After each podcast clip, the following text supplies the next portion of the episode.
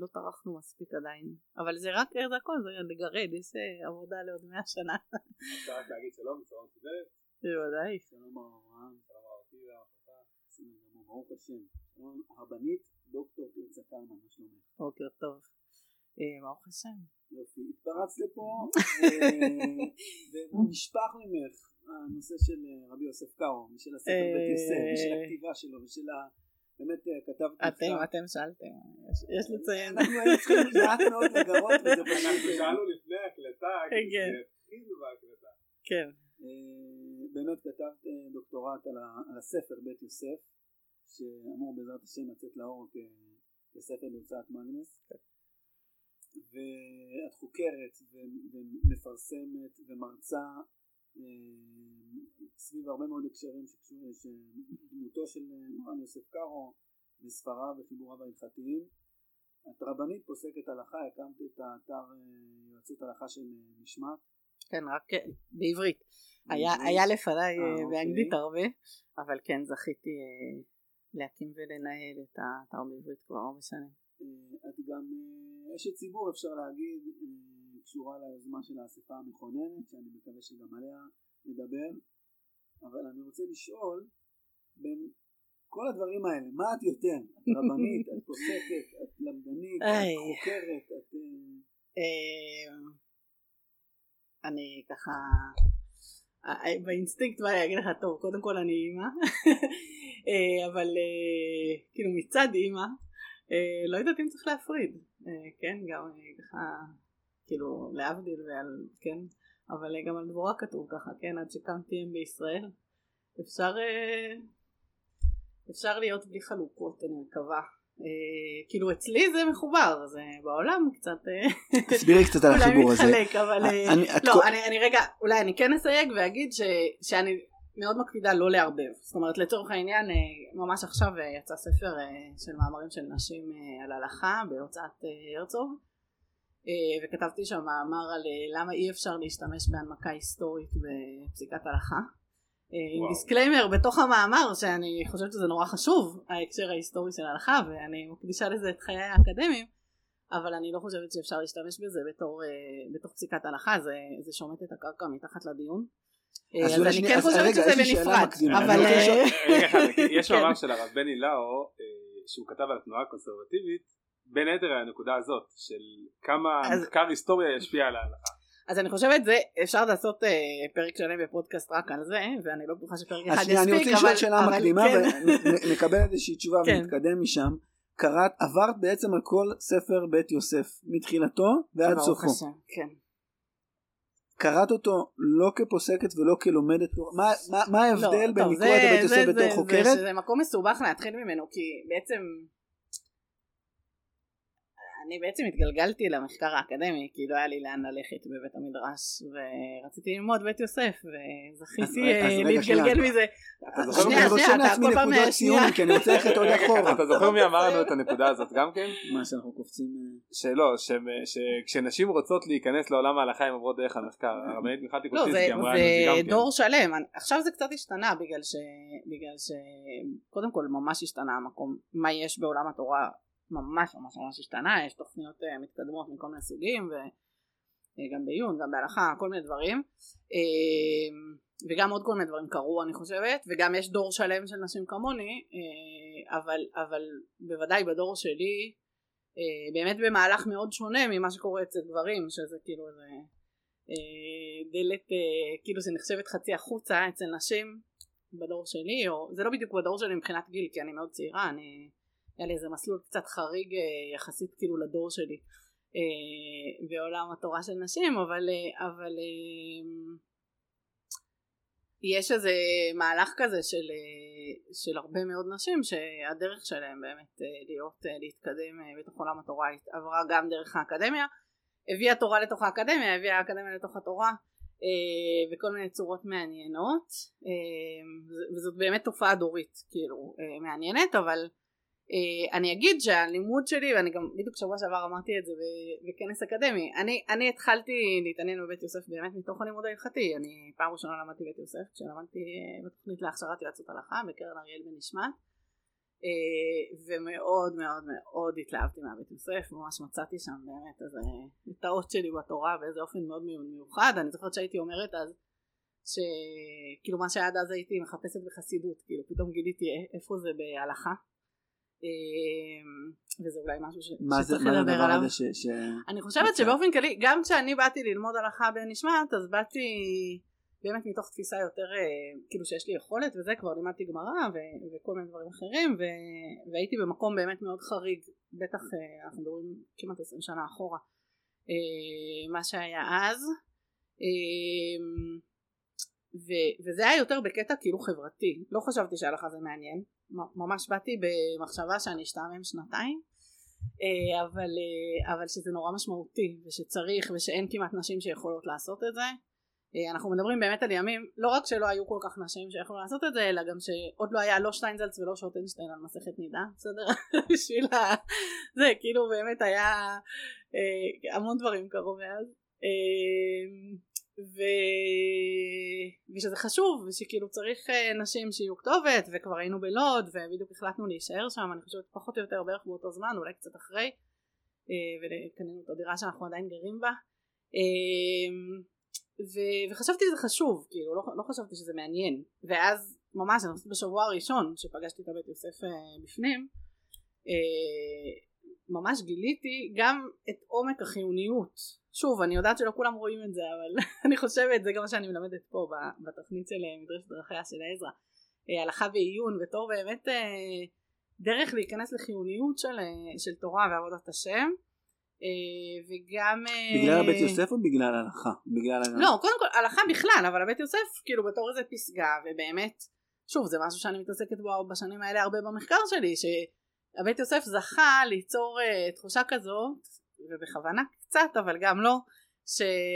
שהוא כאילו מסכם את כל המקורות כאילו שאתה היית מסכם אותם אותו דבר אם היית קורא אותם והוא פשוט עושה לך את העבודה כן? הוא מדבר בהקדמה לבית יוסף על על יוסף במצרים שהוא כאילו אוסף את כל התבואה נכון?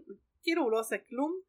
אמ, ואנחנו כן למדנו בנשמת התוכנית באמת מאוד מאוד רצינית וכאילו הרב הרפטיג יש לו כאלה אה, דפי מקורות של כל המקורות של בית יוסף היינו פותחים כאילו את הראש ואת הריף ואת הרשב"א וזה לפני שלמדנו בית יוסף כאילו למדנו את הסוגיות ואז את הראשונים ואז אבל לא הכל לא תרומת הדשן לא פתחתי בפנים אה, ו- ודברים אחרים. אתה, אתה סומך על הציטוטים של רבי יוסף קארו אה, ובצדק כאילו ל- ל- כמו שאמרתי קודם מבחינת הלימוד ההלכתי כן זה אולי איזה סוגריים ש- שלא פה מקומם אבל אני חושבת שהשאלות שה- שנורא נורא מעניינות אותי מבחינה מחקרית על רבי יוסף קארו כאדם ומה הוא חשב ואיך הוא התכוון וכולי וכולי הם לא כל כך מעניינות להלכה. זאת אומרת מה שהתקבל זה רבי יוסף קארו כמו שקראו אותו ולא באמת אה, רבי יוסף קארו הבן אדם הפרטי. כאילו יש משהו ב...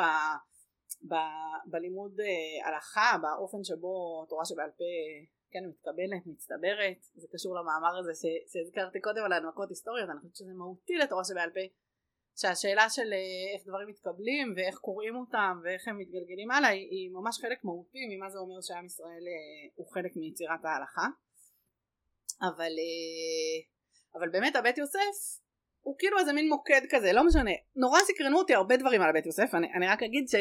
למשל אה, הייתי מסמנת לי מקומות כאלה שפתאום שומעים אותו. יש, יש קצת כאלה.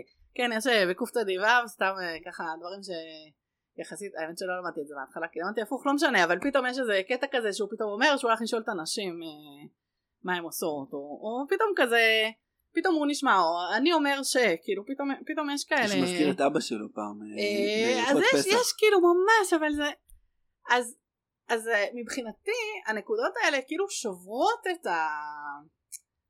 הן שוברות את האשליה שאתה קורא משהו, כאילו אתה קורא איזה רובד מסוים של טקסט ואז פתאום יש איזה משפט כזה ואתה פתאום נזכר שאתה בעצם קורא מישהו כאילו ורגע ומי הוא.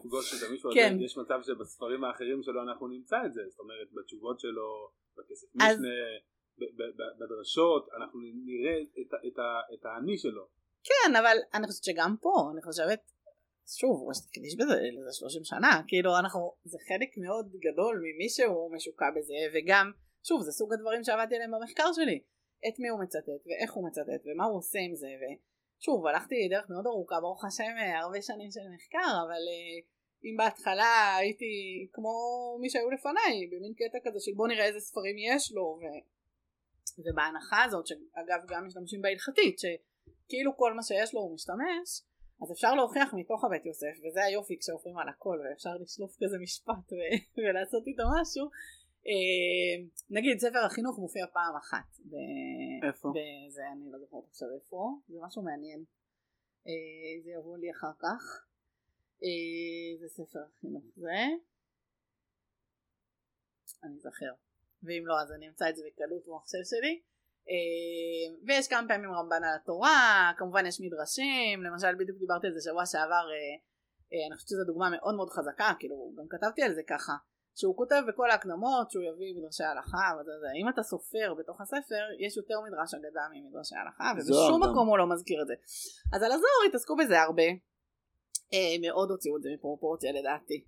אה, יש זוהר כי זה חלק מהעולם שלו כמו, כמו כל הספרים האלה. אה, אבל זה שוב אולי נגיד את זה רגע בצורה יותר מסודרת שאני אני לא תכננתי לעבור על כל הבית יוסף כשהתחלתי את הדוקטורט גם אני לא חשבתי שזה אפשרי וההצעת מחקר שלי שאושרה ואפילו זכיתי עליה בפרס הייתה אמורה, היה אמור להיות אה, מקרה מבחן של כמה סימנים מכל חלק לפי איזה מנגנון שבניתי מתודולוגי אבל הייתה לי תחושה שני דברים. אחד אה, שהדברים המעניינים כשאני רוצה לדבר על איך ספר כתוב הם בחלקים הלא מעניינים. זאת אומרת שזה לא חוכמה לחפש מתחת לפנס כן בהלכות תפילין שאנחנו יודעים שיש שם עניין עם, עם הזוהר או ב... או ב... כן אני אומרת דברים שהיו לי במקרה מבחן כאילו שסימנתי אותם או, או בהלכות uh, טבילה ומקוואות שהמון הלכה שם נפסקת מהמשנה וידענו שיש עניין עם הרבה ספקר והמשנה וכל מיני דברים כאלה אלא שבעצם מה שאני רוצה לדעת זה מה הוא עושה כשהוא עושה את הרגיל כאילו זה מה שמעניין אותי מעניין אותי מה, איך הוא עובד. uh, אז זה דבר ראשון. ודבר שני uh, זה הפריע לי בקיצור אני, אני כזאת נו מה לעשות? הייתי צריכה להבין מה אני רואה ואמרתי טוב אני תמיד יכולה להפסיק כמו כל המכורים.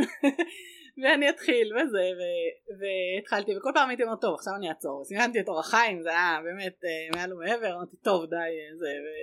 וסיימתי את אורח חיים ויורידיה אמרתי טוב עכשיו באמת אני, אני כבר אכתוב את הדוקטורט אני נורא שמחה שלא עשיתי את זה כי באמת יש המון דברים בוודאי לגבי הפער בין אורח חיים ויורידיה לבין אבן העזר וחשב משפט שיש כל מיני דברים שפתאום נורא בולטים. יש משהו כשאתה רואה את הזום אאוט של התמונה הכללית שזה פשוט אחרת שהפרטים נראים אחרת. אז למשל השימוש בספר הזוהר זה משהו שכתבו עליו כמעט כל המאמרים האקדמיים שנכתבו על רבי יוסף קארו אה, עד העשור האחרון נגיד אה, עסקו בזוהר וגם היום עוד הרבה כותבים על זה. לא הזוהר המיסטיקה זה המגיד כאילו המון המון המון התעסקות בזה. ובאמת יש כמה עשרות מקרים כאלה שזה יחסית הרבה ואם אתה הולך ומחפש איפה יש דברים שקשורים לספרי קבלה אז יש לך הרבה מה להגיד יחסית. אבל אם אתה מסתכל יש 1700 וקצת סימנים בבית יוסף ובכל אחד מהם יש עשרות פסקאות בדרך כלל מקרים מאוד חריגים אז אנחנו מדברים על אחוז זעיר מהמצבים. אז, אז באמת, ה, באמת זכות עצומה כאילו להיות באיזה מקום שאתה יכול לעשות איזה זום אאוט אה, ולראות גם את הפרטים. זה מה שרציתי כשהלכתי לחפש נושא לדוקטורט זה מה שחיפשתי. משהו ש, שיאפשר לי לדבר על פרטים וגם יאפשר לי לבנות תמונה גדולה. אני מאוד אוהבת את הרצון בשוב הזה אני רק חוזרת לענות לך קשה לעצור אותך את כל כך אוהבת וכל כך מחוברת זה פשוט אה, אני רק חוזרת לענות על, ה, על השאלה הראשונה שלך ואני אגיד שזה בעצם היה שניהם. בשנה הראשונה שלמדתי אורח חיים אז למדתי על הסדר וכל פעם לפני חגים 30 יום קודם החג למדתי את הסימנים של אותו חג. אה, על פסח יש 60 סימנים, אתה מבין למה צריך בשביל 30 יום? לא, אבל זה בדיוק מה שהוא אומר בסימן הראשון בהלכות כן, כן, פסח, נכון. שזה בעיקר לפסח נכון, בגלל שיש... אז אני כן. אומרת, כן, זה ממש. אז אה, זה- היה מאוד מיוחד, באמת שנה שלמה שכל פעם, אה, כל פעם הייתי בחגים ואז חזרתי לסדר. אה, יש נושאים שלמדתי יותר אה, גם בלימוד ויש נושאים שלא. החזקתי את הכפול הזה, אני לא, אני משתדלת לא לפחד מלהחזיק כפול. אז אני- אני באמת רוצה אבל להבין, כן, אומרת, להבין. באמת הסקרנות וה... והאהבה זה באמת נשפך ממך. אבל בעצם באת מבית המדרש, נכנס לבית המדרש ל... ללימוד הלכה, איזה ספר, בסופ- בסופו של דבר ספר שפוסקים איתו הלכה, ספר של לימוד תורה, ואז מתעוררת בך איזושהי סקרנות להבין מי זה הדמות, ו... ובעצם את, את, את לומדת את כל הבית יוסף, אבל זה לא, לא, לא בתור פוסקת הלכה. אני, אני כאילו מנסה, ואת אומרת... זה יותר מורכב מזה, כאילו אז- קפצת הרבה שלבים. אז שנייה, אני- אני- אולי אני אנסה כן. שאלה, כן. מה המחקר של הדמות, של ההקשר ההיסטורי, של מה הוא משתמש ואיך הוא פוסק וזה, את אומרת זה לא בשיח ההלכתי, בשיח ההלכתי בסוף זה הסברות, זה שיקולי הפסיקה, זה המנהגים, זה, ואיך קראו אותו. זה איך קראו אותו בעצם, איך, איך קראו אותו ואיך פסקו אותו ואיך נהגו על פיו. אז, אז מה- ה- ה- הלימוד הסקרני שמחפש את הדמות, הלימוד המחקרי, תגיד רגע עוד תורם? משהו על מה- מה מציק לך, כאילו. לא, לא, מה הנקוד- תדקור את הנקודה שאתה... אז אני, אני שואל, מה, מה זה מוסיף לעולם התורה? הסק... ה... אוקיי. אמ, אני לא יודעת אם זה מוסיף, זאת אומרת מבחינתי זה הרבה יותר מורכב מזה, זה הרבה יותר עצוב ושוב, כי אני בגיל, בגיל מאוד צעיר התחלתי ללמוד מדעי היהדות אה, לתואר ראשון באוניברסיטה הפתוחה אה, והתגלגלתי, קיצור לא, נראה לי חבל לבזבז את השיחה שלנו על, ה, על הביוגרפיה המצחיקה שלי, אבל לא, זה אה, מעניין. אני, אני בעצם הגעתי לזה הגענו. אני בעצם, כן, אבל זה קיצור. אני הגעתי בעצם לבית המדרש בנשמת, אחרי כמה שנים שהייתי בבית עם תינוקות, אחרי שהפסקתי לעבוד בתור מורה, שהתחלתי בגיל מאוד מאוד מאוד צעיר, אני, אני הייתי מורה בתיכון בעצם עד גיל 22. אה, ואז הייתי בבית עם התינוקות הגדולות שלי שהן כבר בערך בגיל הזה. אה, ועברנו ללוד והייתי מעורבת דברים בלוד. זה באמת מעורבב אצלי ביחד. כאילו כל הדברים האלה גם של העשייה אה, גם של העשייה החברתית וכמו שאמרתי כאילו זה מה שזרק אותי לבית המדרש המחשבה הציבורית והחברתית ו- וגם הלימוד ומסוגים שונים. ובאמת זכיתי שוב באופן מאוד מאוד מאוד חריג לדור שלי. אה, אימא שלי כבר למדה ו- וההורים שלי ציפו שאני אלמד. אה, אבא שלי הכריח אותי ללמוד איתו גמרא כשהייתי בתיכון. אה, אז באמת באמת זכיתי. זאת אומרת בגיל מאוד מאוד צעיר בגיל לא יודעת 18 בערך העברתי שיעורים למבוגרים בקודש אז זה באמת כאילו זה, זה כזה מין אה, אני חושבת באופן כללי כאילו יש איזה דיבור כזה על אה, כאילו תורה של נשים וזה ואני חושבת באופן כללי זה בדרך כלל פנטזיות של גברים על תורה אבל אה, אבל אני גם חושבת תסבירי מה אני מה אגיד מה על זה אמרת? משהו אבל, אבל אני בעיקר חושבת שאנחנו עדיין בהמון מקרים פרטיים כאילו אין לנו מספיק נשים בכלל בשביל לדבר על כאילו מה זה ו- וכל מקרה פרטי בטח בדור שלי הוא, הוא מאוד חריג כאילו אף אחת מאיתנו היא לא לא היה מסלול סטנדרטי שהביא אותה לאיפה שהביא אותה כל אחת מאיתנו הייתה צריכה כאילו לבנות לה מסלול בתוך הדבר הזה. אה, מה אני חושבת אני חושבת שהדיבור הזה על תורה של נשים הלכה של נשים. הוא הלכה של נשים או לא יודעת מה הוא, הוא דיבור קודם כל שבעיקר גברים מדברים אותו. אה, ושהוא הרבה פעמים בחוויה שלי הוא, הוא השלכה של כל מיני פנטזיות על איזה תורה כאילו צריכה להיות והיא לא התורה שלהם. איזה פנטזיות יש לגברים אה, לא, אני חושבת שבאופן כללי אפשר לדבר כל מיני דברים, אבל כאילו כל הדיבור הזה שנשים יותר מחוברות, וזה יותר רגשי, וזה יותר, לא יודעת, כל מיני דברים כאלה, ושתבוא תורה חדשה מתוך הנשים, וכל הדברים האלה, באמת, אני, אני חושבת ש... אני לא מצליחה להיזכר במקרה ששמעתי אישה מדברת על זה, ואני זוכרת המון מקרים, אני תוך כדי שאני אומרת את המשפטים האלה, ששמעתי גברים אומרים את זה, אני חושבת שזה משהו שצריך לשים לב אליו, באופן כללי, בעיקר גברים מדברים על תורה, כן, אז יש פה איזה בעיה סטטיסטית, אבל, אבל אה, כאילו הדיבור הזה על תורת נשים הוא, הוא דיבור, אני חושבת שהוא בעיקר דיבור גברי, והוא דיבור כאילו מרחיק, כן, כאילו זה, זה של מה הנשים אמורות לעשות, כאילו, זה לא משהו של כאילו מה צומח שאישה אומרת כאילו זאת התורה שלי או... ושוב ואני חושבת שאנחנו באמת בשלב ש... שהדברים הם באמת הרבה מקרים פרטיים. יש דברים שאפשר להגיד אבל מה מזה כאילו קשור באמת לזה שזה אישה ומה מזה קשור ל...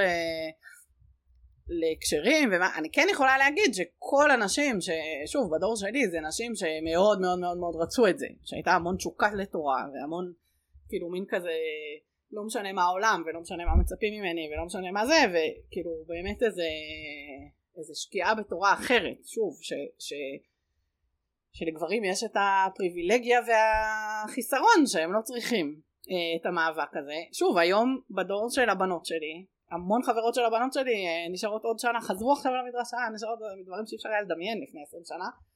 אה, כשאני אמרתי שהייתי בתיכון התוכנית שלי שלא קרתה כי דברים התגלגלו אחרת אבל אמרתי שכאילו כבר התחלתי תואר ראשון אז אני אלך לשבת במדרשה כמה שנים ואני אלמד תורה ואני אגמור בינתיים את התואר. אנשים יסתכלו עליי כאילו נפלתי מהירח. כאמור הלכתי להיות מורה בינתיים זה התגלגלתי כאילו זה באמת דברים קרו אחרת מהצפוי אבל אבל uh, זה היה נשמע מופרך לחלוטין והיום יש לא מיליונים אבל יש כמה עשרות נשים שזה מה שהן עושות ו, וברמה של שיעור ב' וזה יש הרבה יותר מכמה עשר, כאילו עשרות רבות אולי, אולי יותר. אז זה uh, ממש שינוי ש, שראינו בעינינו. uh, וגם אני כן אגיד שלפני איזה שנתיים הייתי באיזה דיון עם קבוצה של רבנים ככה ואחרי כמה שעות טובות שכבר הלב נפתח מצאתי את עצמי אומרת להם זה היה פה בבניין אז אני ככה פתאום אה, נזכרת בזה. כן. כן אה, ש... שאני לא חושבת שנשים הם, אה, הם דמויות רבניות יותר טובות מגברים אבל אני חושבת שכל רב שהוא רב טוב ברוך השם שהוא היה צריך לעבור את המסע שאישה אה, צריכה לעבור אה, כדי שהציבור יבחר לרצות לשמוע אותה אז הוא היה רב יותר טוב כאילו מעצמו כאילו היה, זה, זה, זה, זה קומה, שוב, וגם זה משתנה כבר, היום, היום נשים, כאילו הקטע הזה של להיות רבנית, כאילו אני עד שהסכמתי שלא להפסיק אנשים שקוראים לי רבנית, לקח לי המון המון המון שנים, אני הייתי דורשת מאנשים לשנות מודעות, כאילו, כשהם כתבו רבנית, עד לא יודעת, אולי עשור אחורה, הפסקתי להפריע. כי בא לי לא רב, אני לא רבנית, אה, כאילו מה זה, לא, כאילו מין כזה, ומי אני בכלל, ו... כאילו באיזשהו שלב גם הבנתי שהמילה עוברת מעתק סמנטי ואני לא אמורה להפריע לה. אה, וגם, אה, וגם שזה לא קשור אליי כאילו זה עניין של כבוד תורה עם כל אה, לא יודעת הרב להתעמלות בבית ספר יסודי כן אז הוא רב אז כאילו אז זה לא מכובד שאישה היא תמיד שם פרטי. כאילו יש בזה בעיה. בסוף מה שדחף אותי לזה זה שהתחלתי ללמד במדרשה וקלטתי שכל הגברים שהרבה לא כולם יש להם אפילו סמיכה לרבנות קוראים להם הרב וכל הנשים שם פרטי והבנתי שאין אף אישה אחרת שתסכים שיקראו לה רבנית. דווקא הנקודה של ההסמכה היא קצת מצחיקה. כן לא בסדר לא משנה אני רק אומרת כאילו לא בסדר אבל כאילו מין כזה שגם הייתי אומרת אף אחד לא הסמיך אותי להיות רב או רבנית אז מה אני לא משנה בסדר לא חשוב. כבר הייתי יועצת הלכה הרבה שנים כבר עניתי על הרבה שאלות הלכתיות אה, אבל לא לא זה היה זה היה רגע שוב אני כאילו אומרת את זה כזה מהר אבל נכנסתי לשיעור הראשון עם החבורה הזאת ו... ואמרתי והבנתי שזה יש לי הזדמנות חד פעמית להציג את עצמי ואמרתי להם באמת המשפט השני שהם שמעו ממני אה, אבל אחרי זה כמה מהם חזרו להגיד לי שהוא היה להם רגע מאוד משמעותי בשנת מדרשה אמרתי להם אתם, אני הולכת לעשות עכשיו משהו שממש קשה לי ואתם ואני צריכות להחזיק את זה ביחד ואני חושבת שאתם צריכות לקרוא לי הרבנית תרצה ו, וזה היה, אני עכשיו מספרת לכם את זה ואני כמעט בוכה, כאילו זה היה רגע ממש ממש ממש ממש קשה.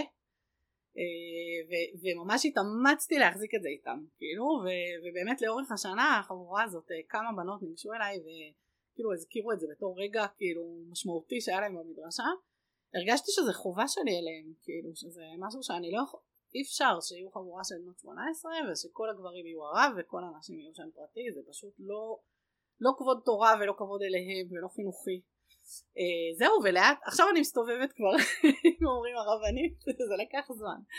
אבל אה, קיצור זה אני חושבת שכולנו כאילו אני, אני בטח מאוד כזאת כאילו יש נשים, נשים שונות בזה ב, בעולם התורה הנשי אבל אני באמת באמת מאמינה ב, בצמיחה מלמטה. אני, אני חושבת שזה מהותי אני חושבת ש...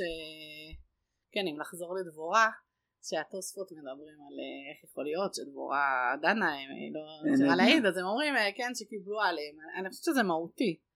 כאילו שיש משהו אני, אני גם חושבת שזה באמת קשור לשאלות יותר רחבות שאנחנו בדור כזה שסמכות מלמעלה לא עובדת כאילו שסמכות ואת רואה שבעתיד זה מה שיהיה אני רוצה לקוות לא יודעת מה יהיה אני, אני חושבת שהיום זה כבר כאילו התקלקל כן? בקטע טוב אבל שכאילו יש הרבה יותר הכרה כאילו של הסמכה וכאילו כזה מין משהו כזה גם יותר פורמלי גם אצל אנשים יש לזה ברור שיש לזה יתרונות כן? אבל אבל אה, יש יש משהו שוב אני, אני אחזור למה שהתחלתי להגיד שאני חושבת ש, שאנחנו רואים בדור הזה כאילו שוב במהלכים של גאולה באופן כללי כן? של של אה, כן לא תקראי לי עוד בעלי כאילו שיש משהו כזה של של של יותר דמוקרטיזציה וכל מיני תהליכים ש, שהשאלה מה זה סמכות כאילו שקבלת עול מלכות שמיים מתוך בחירה זה משהו שאני מאמינה שהוא ממש ממש העניין של הדור שלנו אני כזה ברשימת ה-to do list שלי זה, זה לכתוב על זה יותר אבל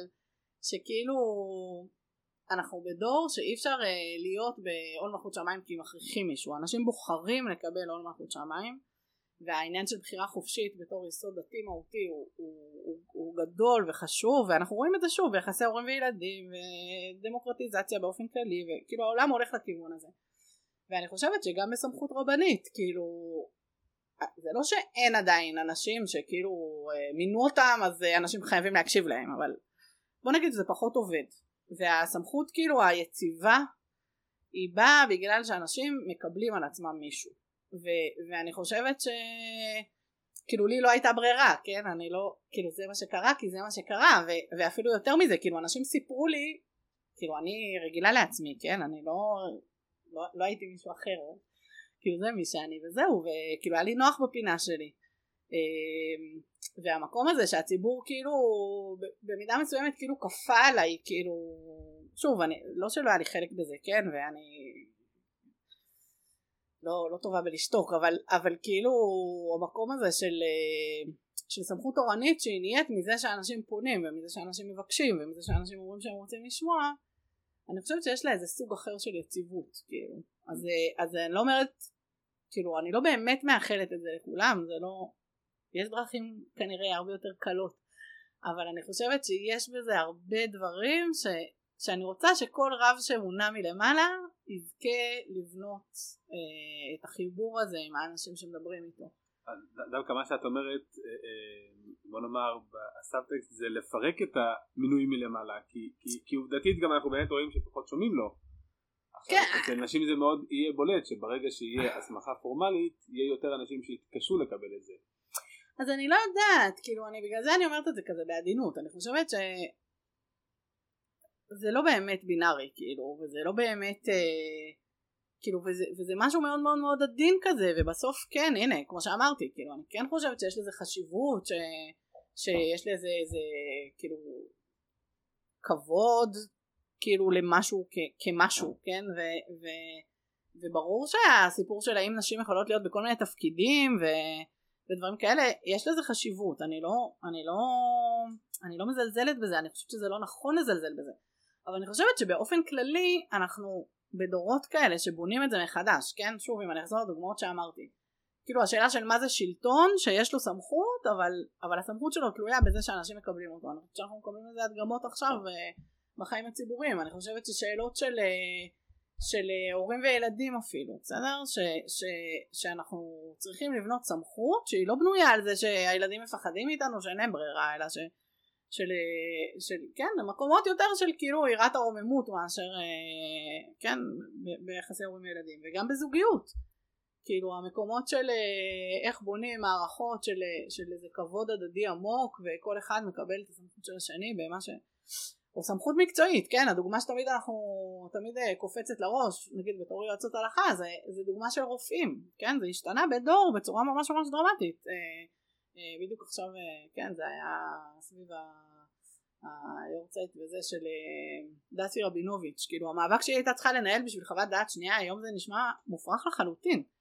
ו- ואני חושבת שאם אנחנו מסתכלים על זה בעיניים של גאולה, ואנחנו אומרים בסוף, כן, הקדוש ברוך הוא הבטיח לנו ש- שאנחנו נעבור מבעלי לאישי, ושכן, אור הלבנה כאור החמה, וזה לא מבטל את אור החמה כאור סביבת הימים, כן, אבל שיש שזה דברים שהם אה, אה, כאילו הצד השני של זה שאני חושבת שהוא מאוד מאוד מאוד מאוד קריטי זה לא ללכת למקומות שאין סמכות. כאילו אני חושבת שזה מאוד מסוכן הבלבול הזה בין בין סמכות שהיא כן של בחירה בקבלת סמכות כאילו סמכות שמרוויחים אותה לבין אין סמכות בכלל והכל שווה וזה לא משנה מי אמר מה וזה זה, זה בלבול מאוד מאוד גדול. אבל אני חושבת שהדור שלנו כאילו מנסה לבנות את זה. שוב גם ביחסי הורים וילדים שאנשים הלכו מ...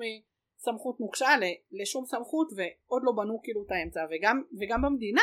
כאילו השאלה של איך בונים שלטון שהוא באמת שלטון מייצג אבל גם באמת יש לו סמכות וגם באמת יש לו גבולות לסמכות כאילו כל עם ישראל עסוק בשאלה הזאת בדיוק בדרך לפה חשבתי על זה ש, שאיזה דבר זה שאם מישהו היה אומר לנו לפני ראש השנה שעבר שכל כך הרבה אנשים לא משנה מאיזה כיוון לא משנה איך התחברו לשאלות של כלל ישראל זה לא מובן מאליו זה, זה דבר גדול שקרה השנה אז uh, בעזרת השם אני, אני חושבת שזה כאילו השאלה של נשים בעולם ההלכה היא, היא כאילו בתוך הדבר הזה. אז קודם כל כאילו ברוך השם שיש הרבה יותר לימוד והרבה יותר תורה וש, ושנשים מרגישות שזה קשור אליהם. אני במשך שנים הייתי מלמדת שיעורי גמרא והייתי שואלת מי אף פעם לא ראתה דף גמרא ואחוז גדול היה אומר שהם לא והייתי מתחילה מאפס ואני עדיין עושה את זה הרבה. לפני כמה שבועות עשיתי את זה עם קבוצה שישבה איתי נשים קצת יותר חרדיות אבל עדיין שאף אחת מהן לא ראתה דף גמרא בפנים לא הראיתי להם כאילו איך יודעים איזה דף זה ו- ודברים כאלה וגם פה אה, הייתה קבוצה משמעותית אבל ככל שהשנים עוברות אז פחות ופחות זה, זה כבר לא מאה אחוז כמעט אף פעם וזה כבר בציבור, בציבור החרדי מול הציבור הדתי לאומי איך אפשר לא זה עולם אחר לגמרי העולם החרדי אה, אני חושבת שאחת הבעיות הכי עמוקות שוב אנחנו כאילו נסחפים והולכים אבל אחת הבעיות הכי עמוקות שיש לנו עם תורה ונשים זה שפשוט נשים כאילו נכנסות לקטע שזה לא קשור אליהן.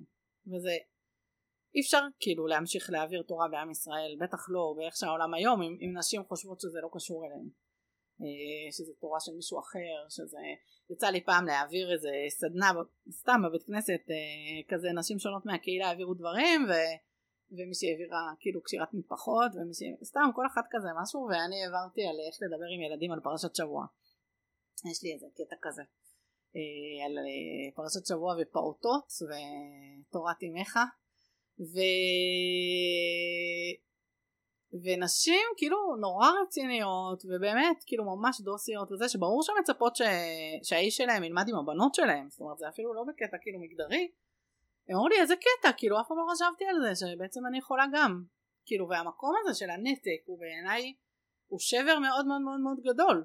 אז בעולם החרדי בניגוד לעולם דתי הלא חרדי אני חושבת שיש הרבה יותר כאילו מחויבות של נשים לתורה של הגברים. כאילו זה יותר ברור זה יותר דרמטי כאילו בחינוך ובחברה שכאילו מי הם קשור גם לכמה הן מאפשרות לאיש וזה נכון בחלק מהחברה הדתית אבל בוא נגיד אה, לא כל החברה הדתית המקום של לימוד תורה של גברים הוא, הוא אותו מקום אה, אבל ה... כאילו החומה הזאת, זה, אני חושבת שזה מה שהכי כואב, שנשים מרגישות שזה לא שלהם, כאילו שזה לא קשור אליהם, שזה לא, שזה לא רלוונטי, אה, ושהן עושות המון דברים בעולם, והן פורחות והן מתפתחות מקצועית, והן אפילו לומדות הרבה דברים, אבל לא תורה, כי תורה זה שלא קשור אליהן, הן לא אמורות ללמוד את זה, זה, זה כואב מאוד. אה, אז אני חושבת שכאילו כן בסוף אנחנו כאילו במלא הארץ דעה את השם כן? זה בסוף המקום שאנחנו רוצים ללכת אליו. וברוך השם היום באופן כללי בחברה כן? אין כמעט אה, אנשים כולם יודעים קרוא וכתוב ואפשר כאילו אנחנו במקום אחר לגמרי ממה שהיה פעם. אה, אני חושבת שהמחשבות על אה, כן סוף הרמב"ם בהלכות מלכים על מה זה גאולה כאילו אנחנו רואים באמת אנחנו זוכים לפעמים אני אומרת הרמב"ם היה נכנס לסופרמרקט ורואה את המדף של המוצרי חלב, כן, המעדנים מתגוללים, אה, אה, זה באמת זכינו, אבל שוב, אם אני חוזרת לשם, כאילו בשביל מה כל זה? זה אמור להיות בשביל ללמוד תורה, זה אמור לאפשר כאילו את הקומות הבאות, בסוף השאלה היא, כאילו בשביל לאן אנחנו הולכים עם כל זה, וה, והתשובה אמורה להיות אה, מקום של, אה, מקום של קודש. אה, זהו. אז כל הסיפור הגדול הזה לא עניתי לך על השאלה. בדיוק ממש אני לא קיבלתי תשובה נראה לי שאני אשחרר מזה למרות שאני חייב להגיד. למרות שבדיוק כאילו נזכרתי בזה כי זה כאילו רלוונטי להגיד אבל כן מה אתה חייב להגיד. אני אשאל שאלה שאני אשאיר אותה תלויה כן. באוויר ואני שואל את עצמי אה, בסוף אני מרגיש שזה סיפור של אהבה. זאת אומרת כן. זה אהבת תורה אם אני עונה לעצמי מתוך התשובה שלך מה, מה הקשר בין, בין אה, עולם של מחקר שכאילו אין לו השלכות על פסיקת הלכה, מה זאת אומרת זה אהבת תורה. אהבת תורה, תורה לא לומדים רק, רק החלקים שהם אה, נפקא מין על ההלכה ויש פה פשוט באמת אה, גם לימוד של דמויות וגם לימוד של, אה, של סיפור בוודאי שזה חלק מהתורה אה, כן, שיחת חולין של תלמידי חכמים, ואני חושב שזה לא, זה, זה הרבה יותר מאשר שיחת חולין של תלמידי חכמים, אבל, כן. רגע, אני רוצה, אני רוצה לשאול, ושוב, אני מבחינתי משאיר את זה תלוי, כי אני יודע כן. שפשוט זה לא ייגמר, אני שואל את עצמי, אם הרבנית תרצה קלמן הייתה חוזרת 20 שנה אחורה,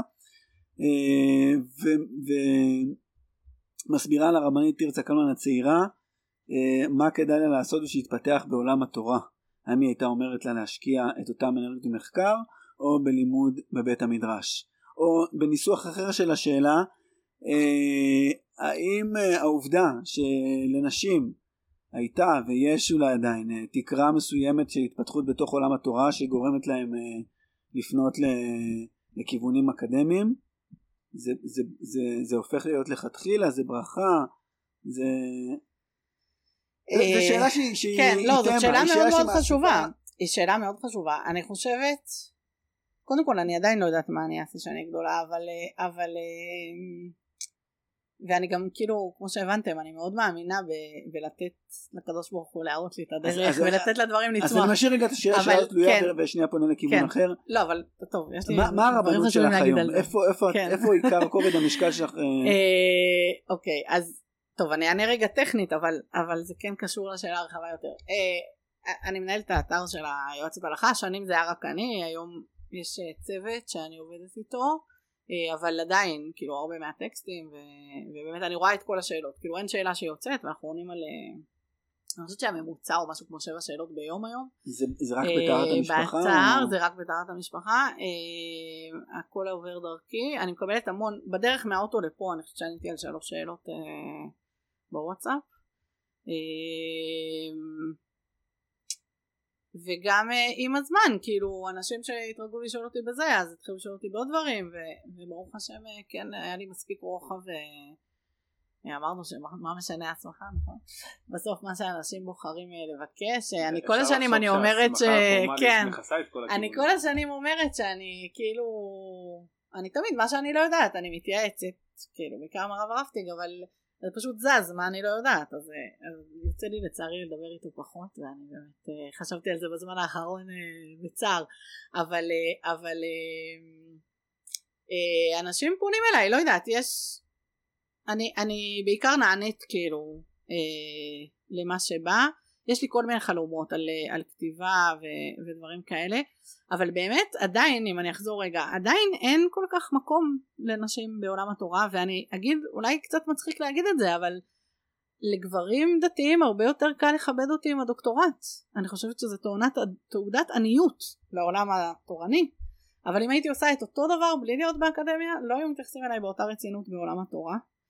אמ, ולפעמים זה, לפעמים בא לי לצחוק, כאילו הנה אני אומרת, אבל כאילו שאנשים אומרים, אה כתב דוקטורט, כאילו זה, זה לא אמור להיות ככה, כאילו אם אתה חושב בעיניים כאילו של בית מדרש, אבל העובדה היא שכאילו הגושפנקה האקדמית אה, נותנת לאנשים בבית המדרש אה, להניח שאני רצינית באופן ש...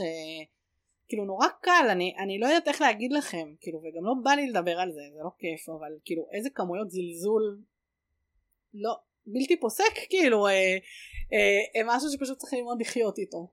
אה, ויש כל מיני דברים שכאילו ברור שאם היה לי קרומוזום Y אז כאילו היו מקשיבים לי אחרת או מבקשים ממני לעשות דברים או, או כל מיני דברים וכאילו באיזשהו מקום אני כאילו קודם כל ממש לא משעמם לי וגם, אה, וגם אני אומרת כאילו זה הפסד שלהם כזה מין כן? אני אבל אה, אבל אה, כאילו זה לא שהרבה השתנה הרבה זה אבל כאילו בואו לא, לא צריך להגזים. ואני גם אגיד שמבחינתי כאילו אני קצת האקדמיה היא מקום שמאוד מאוד מאוד משמעותי לי. אני עושה הרבה מאמץ כאילו להתפתח במקומות האלה ו- ולעשות דברים. שוב גם יש דברים שאני מרגישה שאני באמת מביאה איזה תרומה אה, ייחודית. אה, אתמול בלילה בדיוק שלחתי מאמר על, אה, באנגלית בכלל על, על, על, אה, על הצומת של מחקר היסטורי וספרות הלכתית ש, שהוא משהו שלא כל כך עסקו בו ויש כל מיני דברים שמתודולוגית כאילו המחקרים שלי אה, עשו דברים משמעותיים בהקשר הזה בגלל מה שדיברנו עליו קודם שכאילו היה איזה נתק כזה שאנשים או שהם כאילו מי שלומד הלכה לא הולך לבית המדרש לאקדמיה ומי שבאקדמיה לא אכפת לו מהלכה וזה קשור בכלל להיווצרות של מדעי היהדות אה, אה, ו, וכאילו המקום הזה של מישהו שאוהב הלכה וגם עושה מחקר אקדמי רציני זה משהו שהוא נורא חדש זה התפתח מאוד שוב מאז שהגעתי לאקדמיה המחקר שלי היה כאילו באיזה חלל ריק שמאז יש קרה המון. אבל... טוב אנחנו חוזרים שוב לאותה כן. נקודה אז אני רוצה לש... כן. משהו שיושב אצלי אני רוצה לשאול לשמוע מה את אומרת עליו. Uh, לאחרונה יצא ספר של, של הרב אליעזר מלמד מסורת הגיור זה ספר אה, של איזה 900 ומשהו עמודים ואני חושב אה, הרב מלמד הוא כמובן אין לו דוקטור, אין לו דוקטור, הוא לא עשה דוקטורט ולא הוא לא חוקר במובן הפורמלי לא באקדמיה. באמת רק הוא, זה בית מדרש שלם ברוך השם. כן, כן. נכון נכון נכון אבל ואני שמתי לב שהרצינות שבה הוא ניגש לשאלות מסוימות מעולם לא נתקלתי בה בעולם ההלכה בשני פנים. דבר ראשון הוא שאל שלושה, בשל, בשלושה הקשרים, הוא מופיע בספר הזה פשוט מאוד מאוד הרשימה אותי. דבר ראשון, יש לו שאלת חקר, זאת אומרת, בתחילת הספר הוא אומר, יש המון המון דיונים, אנחנו צריכים להגדיר את השאלה בצורה מאוד מאוד מדויקת, והשאלה היא, האם אנשים שמתגיירים כן. ולא הופכים להיות בהגדרה שלנו אנשים דתיים, האם אפשר לגייר באופן הזה או אי אפשר לגייר באופן הזה, שנשמע מאוד מאוד טריוויאלי, אבל זה, זה איך שהוא פותח את הספר זה, זה נקודה ראשונה שאני אומר זה, זה, זה גישה מקצועית גישה, גישה יסודית שהיא הרבה פעמים לא קיימת בתוך עולם התורה שהוא מאוד אסוציאטיבי מאוד uh, זורם ומאוד איזה. נקודה שנייה שבה אני מוצא uh, השפעות uh, מחקריות בספר הזה השאלה שלו הייתה מה עמדת רוב הפוסקים? אז הוא צריך לבדוק מה אומרים כל הפוסקים הוא פשוט עושה את זה ושנייה רגע לא זה לחזור לבית יוסף זה לחזור לבית יוסף אתם. מיד מגחכים אבל אני אגיד לא את זה מגחכים, הוא זה עושה את זה ב- מחזיר אותי להקדמת הוא הבית עושה את זה יוסף בצורה מדהימה יש לו זאת אומרת ברור שזה לא אין מה זה כל כן. הוא שואל את השאלה מה זה כל הפוסקים מגדיר איזושהי מתודולוגיה מאיזה שנה עד איזה שנה הוא מניח את המבוקש. מי, כתב, אה, אה, זאת אומרת באיזה אופן הוא ייגרם לו, הוא- מה ההשפעות של, של המתודולוגיה שלו לקולה ולחומרה והולך איתה. זה נקודה שנייה שזה. ונקודה שלישית, שאומר בעצם אה, השאלה שלי האם פוסקים למעשה גיירו אנשים שלא, שלא, שלא הפכו להיות דתיים, אז לא מספיק לקרוא מה הם כתבו, אלא חייבים להכיר את הקהילות שלהם. חייבים להכיר כמה, כמה מבני הקהילה שלהם היו אנשים דתיים וכמה לא, ולכן זה, זה חלק מאוד מרכזי מהספר, זה רקע היסטורי על הקהילות שבהם הפוסק כתב את זה. עכשיו הנה השפעה דר, בעיניי דרמטית ובעיניי מאוד מאוד מאוד חיובית של, של שפה, של מתודולוגיה, של, אה, של גישה יותר יסודית של עולם המחקר שנכנסת לתוך העולם של פסיקה הלכתית. אשמח לשמוע מה את אומרת, אתה יכול גם הרב רמלי. אז כמה דברים חוסר נחת. כן, אני רוצה להגיד אה, ככה רשימה של דברים, אז אני רק אחזור לסיים את המשפט ש- שהתחלתי להגיד קודם, ואני אגיד ש... שהעולם האקדמי אה, הוא נורא מעניין אותי כשלעצמו, והוא סוג של איזה מרחב אחר, שבו, שבו אני פחות צריכה להיאבק על העובדה שמותר לי להיות חלק מהשיחה. זה לא שהמצב של נשים באקדמיה, או ספציפית באקדמיה במדעי היהדות כזה מזהיר, אבל, אה, אבל אין מה לה- להשוות בכלל, כאילו לא העובדה לכל שאני... מדעי היהדות המצב שלהם לא אה, כזה מזהיר. כן. בכל מקרה, ה...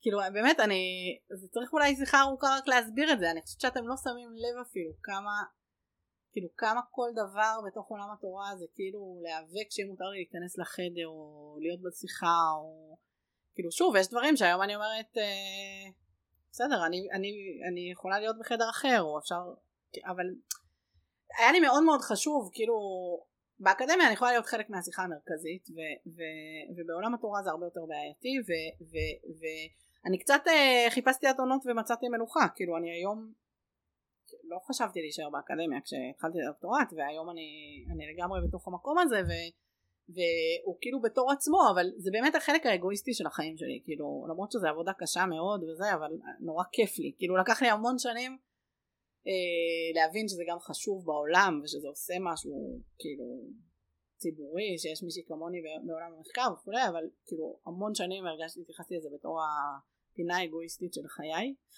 אה, אני, אני חושבת שיש המון דברים שהאקדמיה משפיעה על, על עולם התורה. אה, אפילו עוד לפני שאני אדבר ספציפית על הרב מלמד שזה, שזה מקרה ייחודי בפני עצמו אה, סתם אפילו ספרים עם הערות שוליים בסדר? או מאמרים תורניים שהם הם לא בדיוק כמו מאמרים מחקריים אבל שהם כאילו מתחפשים ל נגיד לצורך העניין. אה, אה, יש, יש הרבה השפעות אבל אבל אה, ואני חושבת שראוי שיהיה עוד. אני אמרתי לפני כמה חודשים למישהו שאם אה, כמו באקדמיה הרבנים היו צריכים לשלוח לפני כנס אה, 200 מילה על מה הם ידברו שלושה חודשים מראש אוטומטית המצב של עולם התורה היה קופץ. כאילו יש משהו ש... וזה באמת כלום, כאילו באמת, כאילו, זו דרישה מאוד מאוד מינימלית, אבל כאילו אם אני מדברת בכנס אקדמי אז מבקשים ממני חצי שנה לפני שלושה חודשים לפני כותרת מסודרת ו-200, 300, 400 מילה תלוי, תלוי בכנס תקציר של מה שאני אגיד. עכשיו זה לא שהכנתי כבר את ההרצאה אבל אני מתחייבת למשהו אני מתפקסת למשהו ואני יודעת כשאני מגיעה להרצאה על מה אני צריכה לדבר. שוב גם לא צריך להגזים עם האקדמיה לא כולם אחרי זה עושים את מה שהם אמרו שהם יעשו אבל לפעמים אני לא זוכרת באיזה כנס רבני זה היה שהייתי ואנשים כאילו עולים ואתה רואה שהם הרגע חשבו על זה מהכיסא שלהם לזה. עכשיו אני גם יודעת לעשות את זה כן? ואני יכולה להגיד אחלה דברי תורה בשבע ברכות או, ב, או בשיעור או בזה. ברוך השם כשיש לך מספיק כאילו כשאתה מלא מספיק אז מה שנשפך ממך ראוי כן? אבל אבל אם אנשים היו רק אפילו זה רק מאמצים את זה ומתכווננים כאילו שהם צריכים להגיד משהו ברור אני באמת חושבת ש, שהמצב של עולם התורה היה, היה ממריא ושיש לעולם התורה מה להרוויח מזה. או, או מביקורת עמיתים כן? שוב יש הרבה מה להגיד על האקדמיה כאילו על המורכבות של השיטות האלה וזה. אבל אם המקום הזה ש, שכשאתה כותב משהו גם פרופסור הכי חשוב כן? יכול להיות שהמאמר שלו יגיע אליי ואני אעביר הערות והוא לא ידע שזה אני. אבל, אבל הוא, הוא יצטרך להתייחס בשביל לפרסם את זה בכתב עת רציני. וכתב עת רציני הוא רק רציני אם יש, יש בו ביקורת רצינית זה משהו שאנחנו לא חווים אותו בכלל בעולם התורה. כל אחד מדבר לתלמידים שלו. כן אז, אז בסדר אז בישיבה ההיא הישיבה השנייה תבקר אותו אבל קודם כל לא, לא בתוך המרחב של עצמו. וגם וגם יש איזה נתק כזה. זה טיפה קיים בכתבי עת אבל בוא נגיד אני כאילו פרסמתי בכתבי עת יותר תורניים או הייתי בשיח עם, עם אורחים של כתבי עת יותר תורניים ו, וכאילו זה גם בעולם האקדמיה יש כל מיני כתבי עת בסדר? אבל בוא נגיד שזה ברף הכי נמוך של מה זה, של מה זה ביקורת אה, על טקסטים. אה, זה לא אומר שזה לא ראוי אבל אני חושבת ש, שהיה אפשר כאילו להרוויח מזה. אבל, אבל בלי קשר לכל זה אני חושבת שהרב מלמד הוא, הוא מקרה מאוד מאוד יוצא דופן ספציפית בגלל שכאילו אני כן אני אומרת את זה כחוקרת הלכה אולי אפילו יותר מאשר אה, כחלק מהדיון התורני אבל הוא, הוא התפיסה שלו של מה זה רבנות ומה מרחב הפעולה שלו ולאיזה כללים הוא מחויב ולאיזה כללים הוא לא מחויב אה, היא, היא מאוד מאוד יוצאת דופן. אה, ואני אה, אני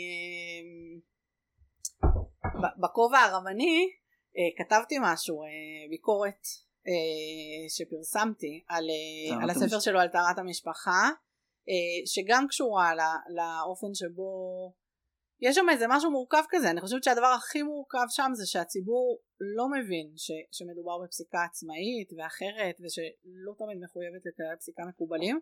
אני אספר לך סיפור, אני חייב לעצור אותך כן. לספר סיפור, אני מלמד במדרשת נטע בית שאן אה, הלכה ויש גם אה, שעת חברותות פניני הלכה, בעיניי זה ספר הלכה אני, שבוי שלו באיזשהו מקום, לא, לא, לא בהכל, זה, אבל, ואז שואלת אותי אחת התלמידות, אה, מה אתה, היא שמעה שיש בעיה עם הספר טהרת המשפחה של הרב מלמד זאת אומרת אם אה, כן.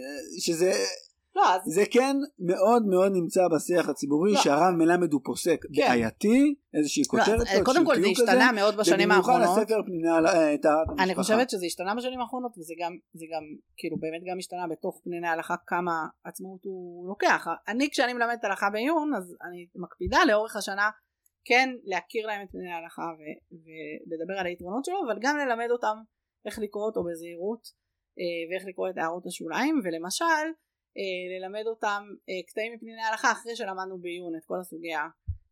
כן לא הכל הכל הכל אבל כאילו משהו שהן מכירות למשל סתם עולה לי דוגמה אני חושבת שזה שיעור שהעברתי על קריאת מגילה של נשים. בסדר? אז אחרי, ש... אחרי שעברנו את כל הראשונים ואת כל האחרונים להגיע לפניני ההלכה לראות שהוא בעצם בונה אה, שיטה חדשה שהיא לא בדיוק הפסיקה האשכנזית והיא לא בדיוק הפסיקה הספרדית לא, לא עד הסוף אף אחד מהם שהוא אה, איך הניסוח שלו הולך בין הטיפות כאילו מתי שמכירים את הסוגיות אני חושבת שזה, שזה כלי מאוד מאוד מאוד חשוב כן?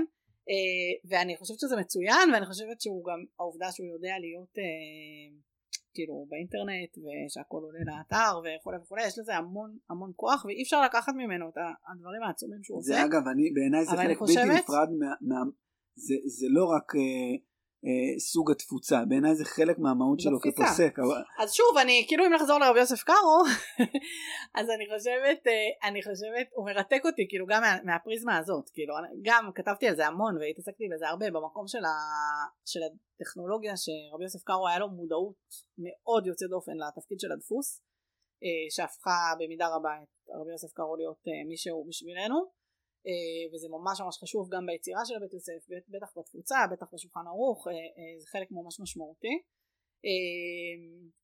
וכמו שאמרתי קודם הסיפור הזה של להגיד אני מביא את כל הפוסקים שם בעצם התחיל המחקר שלי בתזה. כאילו מה זה אומר בעצם שאתה אומר כל הפוסקים מה, איך, מה זה אומר? אתה גם לא עושה קופי פייסט לכל הפוסקים נכון? אז, אז, אז מה זה אומר? כאילו איך אתה קובע את גבולות המכלול מה יש לך מה אין לך כן המקום זה דברים שכבר מדברים עליהם. מה התפקיד של פרויקט השו"ת ב- ב- ומה הפרויקט השו"ת הכניס או לא הכניס ל- לסוגים כאלה של כן, פרויקטים. אני אגיד באמת למי שבאמת כן. בסופו של דבר ספרים השאלה אם יופיעו או כמה הם יופיעו או כמה יתייחסו אליהם היא, היא, היא לחלוטין פונקציה של האם הם מופיעים ב, ב, ברשימת הפרשנים של פרויקט השו"ת או זה באמת אה, אז, אז שוב להיות, יש, אה, כן אז שוב זה דברים כאילו אני מאוד מאוד אה, אני חושבת שבהרבה דברים המאה ה-16 והמאה ה-20-21 הם אה, מהדהדים אחד את השני באמת בהרבה דברים.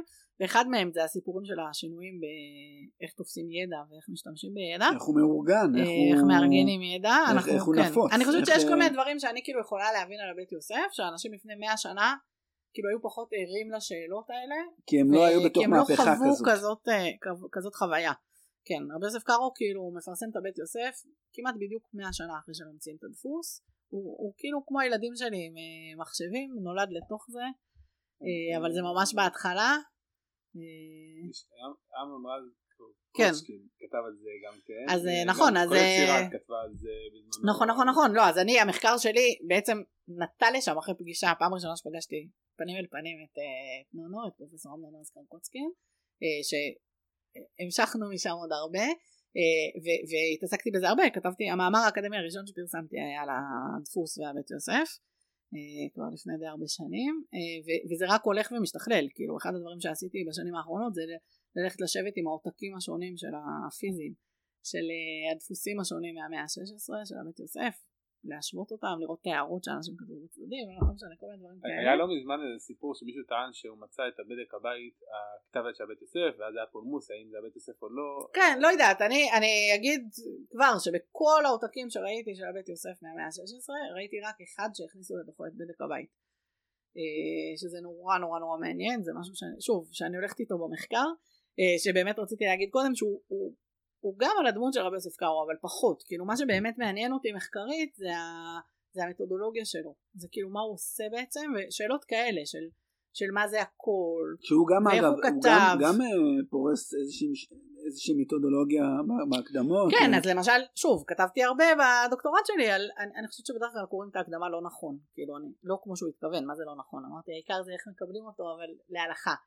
אבל מבחינת השאלה של מה שהוא התכוון בעצם שוב טענתי את זה בהרבה עמודים בדוקטורט אבל בשלושה משפטים רבי יוסף קארו בעצם רוב הזמן כותב פסק באופן סמוי בבית יוסף זאת אומרת הוא תפס את הבית יוסף כספר פסק אנחנו לא קוראים אותו ככה מכל מיני סיבות אבל אבל בעצם המקומות שבהם הוא אומר מה ההלכה המפורשת זה רק מקומות שאם אתה תלך לפי הכללים בהקדמה אתה תגיע למסקנה אחרת.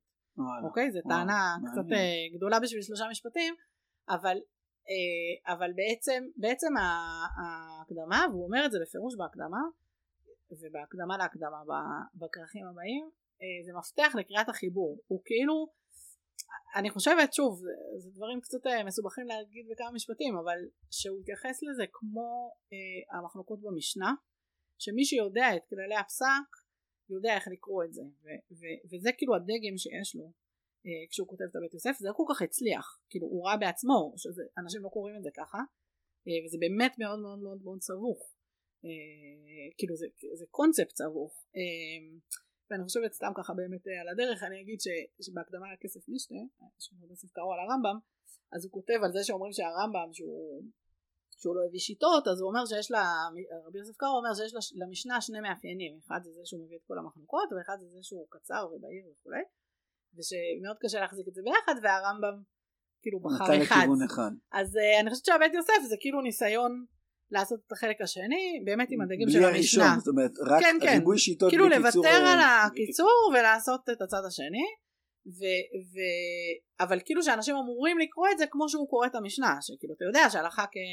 לא יודעת רבי עקיבא חכמים הלכה כחכמים או מהמם. כן תנא קמא כאילו שיש לך את הכללים אז אתה יודע איך לקרוא את זה אבל באמת לא קראו ככה את ההקדמה דווקא היחס לכללים הוא קצת אה, השתנה בשנים האחרונות מבחינת המחקר שפעם אה, עד היום לא יודעים אם להגדיר אותם ככללים יוצרים או ככללים מסכמים ו- ו- והיום הרבה יש הרבה דיבור על זה במחקר שהכללים זה פיקציה באמת ואם אנחנו נעקוב אחרי זה אנחנו נראה שהם לא היו משמעותיים בפסיקת הלכה ו- לא יודעת אני, אני אחזור אולי רגע למה שאמרתם קודם גם גם מה שאמרת על הרב מלמד אה, אברהם ש- שה- שה... כאילו השאלה זאת שאלה שכל הזמן יש במחקר שוב אולי כאילו המקום שלי בדיוק שבוע שעבר הייתי באיזה כנס ואיזה חוקר דיבר על, ה, על הפוסקים שזה לא באמת וזה רק שאלות כלכליות וזה ובהפסקה אמרתי לו תקשיב אולי באמת בגלל שאני גם יודעת איך זה מרגיש כאילו להיות בצד שעונה על השאלה ההלכתית אז אני אולי מערבת פה עוד צדדים אבל, אבל זה לא ככה כאילו. אני חושבת ש, שבחוויה של הפוסק כאילו שהחוויה של הפוסק היא חלק מאוד מאוד מאוד גדול מהשאלה. אני חושבת שחלק מהבעיה שלנו היום זה שלאנשים לרבנים יש לפעמים יותר מדי מודעות כאילו לתהליכים המתודולוגיים של עצמם ו- וזה בעיה אני חושבת. אה, וזה שוב חוזר כאילו אני, אני מנסה להפריד לשני הצדדים לא רק שאני לא מכניסה את הפסיקת הלכה לזה אני גם מנסה באמת להשאיר את החוקרת בחוץ כש, כששואלים אותי שאלה הלכתית. שוב לא בפיצול אבל, אבל בכאילו מה הכלי המתאים? יש כן בכל דבר שאתה עושה יש את הכלים שאתה, שאתה משתמש בהם. אז, אז אני חושבת ש, שפוסקים באופן כללי כאילו החוויה של הכתיבה שלהם למעט מקרים חריגים היא ש, שבאמת של עיון ביושר במקורות. אני לא אומרת שאין אנשים שלא או שאין מצבים שלא אבל בדרך כלל ברור שהמוטיבציה של פוסק קשורה לאיך שהוא חווה את העולם ומה שקורה מסביבו אבל, אבל זה כאילו המשקפיים שיש לו והוא הולך ללמוד את המקורות. זה לא מניפולציה אנחנו אנחנו באמת אה, כאילו יש איזה ענווה אל מול כאילו עולם של תורה. ואז ואז אתה השאלה כאילו כשאתה בא בתור חוקר אז להניח שהכל מניפולציות זה כאילו לפספס לגמרי את מה שקורה. השאלה היא מה שמעניין אותי כחוקרת זה כאילו מה היו המשקפיים שדרכם הפוסק חווה את הלימוד שלו. ואני חושבת שזה אותו דבר כשאתה מדבר אה, כשאתה מדבר על, אה, על ספר שנכתב היום אז כאילו יש איזה משהו עדין. שוב אם, אם נחזור לדוגמה של הרב מלמד אז אני חושבת באמת שיש שם גם משהו שצריך לשים לב שזה באמת בית מדרש זה לא רק הוא כמובן הוא קורא הכל אני יודעת הוא, הוא, מעורב בהכל הכל, והוא. כותב אבל אבל שוב יש שם, יש שם משהו שהוא הוא קצת יותר מורכב גם כאילו במקום שלו מול האדם הפרטי והציבור אה, ו- וכאילו ובתפיסה העצמית אבל אנחנו חייבים בעיניי כדי להגיד דברים ביושר בטח בעולם התורה אבל גם בעולם המחקר כאילו הנקודה החשובה היא לחשוב איך זה נקרא מתוך המבט של מי שאנחנו מדברים עליו ו- ולהיזהר מהאנרכוניזם שוב שזה, שזה נורא חשוב במתודולוגיה המחקרית זה בטח חשוב גם בלימוד תורה כאילו להניח את, ה, את התמימות אלא אם כן יש לי סיבה לא להניח את זה אבל להבין וזה אני חושבת שזו מתנה שהפוסט מודרניזם נתנה לנו. אה, נתן לנו שאנחנו יודעים שאנ- שאין דבר כזה באמת משהו אובייקטיבי לגמרי אבל, אבל זה לא אומר שאני לא יכולה לדבר על איך דברים נחווים כאילו בכבוד בלי להניח מניפולציות יש הטיות, וזה- אין מניפולציה. רגע רגע אני- כן. אני אני אגיד לך למה זה גם כן. רגע, אני- קודם כל התפרסם שיש לך אה, הרצאה על זה בשבוע הבא על כללים על הרב עובדיה כן אוי עובדיה. ויי כן. ודווקא בנקודה הזאת היה משהו מעניין אני אסביר כן. למה את כתבת על הבית יוסף יש שאלה גדולה מתי נכתב ספר בדק הבית כן. והרבה פעמים בפוסקים הם מגדירים את זה שאלה האם הוא נכתב לפני השולחן ערוך או אחרי השולחן ערוך למרות שלדעתי ולדעת הרבה אנשים ההערות נכתבות לאורך זמן אין דבר כזה לפני או אחרי כן. אבל בכל אופן למה אני אומר את זה? בגלל שיש ויכוח בין הרב עובדיה לרב סופר על כמה הלכות. הרב יקום חיים סופר אני כן, כן. כף החיים אה, ונושא מאוד מעניין. האם נת ברנת אה, דהתרא מותר לכתחילה? אז יש שם אה, בעיה כי בשולחן ערוך משמע שאסור לכתחילה ובבדק הבית משמע שמותר לכתחילה. הרב עובדיה שעכשיו אני שואל באופן רנדומלי מה הרב עובדיה אומר? ברור לנו שהוא יתיר הרב סופר יחמיר ואז הרב עובדיה אומר שהבדק הבית נכתב בסוף ולכן אנחנו פוסקים כמו אה, שמותר לכתחילה והרב, סופר אומר מה פתאום השולחן ערוך נכתב בסוף ולכן אסור לכתחילה זה מחלוקת אחת של שניהם על נת ברנת דהתרא מחלוקת אחרת של שניהם גם כן האם מותר להתפלל בקול רם לפי השולחן ערוך מותר להתפלל בקול רם. לפי הבדק הבית אסור להתפלל בקול רם, יש איזה עניין של הקבלה גם כן. הרב עובדיה, שברור לנו שכשאני אומר שלפי הקבלה אסור, אז רוצים, ברור לנו, בכל אחד שאני אשאל אותו, יגיד לו, מה הרב עובדיה אומר לפי הקבלה אסור? הרב עובדיה כנראה יתיר. זה לא באמת ככה. אפשר, אפשר לעשות איזה סקר ממש, כן. זאת אומרת מבחינה סטטיסטית הרב עובדיה באמת רוצה להגיד שמותר ולכן הוא אומר שבנושא הזה של להשמיע קולו בתפילתו השולחן ערוך נכתב אחרי בדק הבית. הרב יעקב חיים סופר שהולך על פי הקבלה אומר בדיוק הפוך שהשולחן ערוך נכתב לפני בדק הבית. זה בדיוק מחלוקת הפוכה על שאלה היסטורית או מחקרית כן. מה נכתב לפני מה ודווקא לכן אני חושב שלכללים יש איזשהו כן. משחק ולא לא, אבל אני שנייה, כל, אני, רגע, אני רוצה אוקיי, אני חייבת לעצור אבל את להגיד הדיון על זה וללכת משהו, לכיוון אחר, כן. אני רוצה ללכת לכיוון אחר. אבל אני חייבת- אני חייבת להתייחס.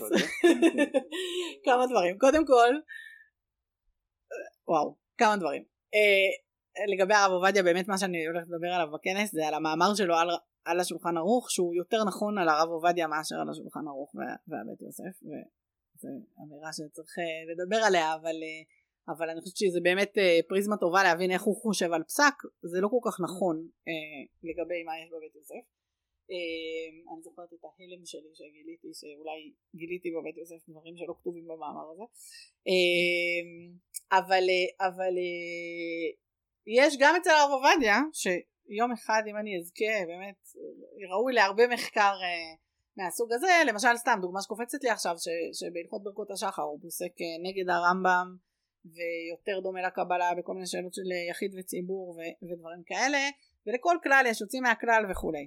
אה, אה, לגבי הזמנים של הכתיבה של רבי יוסף קארו פרסמתי לא מזמן מאמר על, על, כסף, על הכתיבה של הכסף משנה ושל הבית יוסף ואני חושבת שזה לא נכון להתייחס לשאלות האלה כאילו יש נקודת התחלה וסוף ואז נקודת התחלה וסוף של משהו אחר. על, על הכסף משנה אני יכולה כאילו הראיתי את זה ממש במאמר הזה זה נמצא ברשת גם.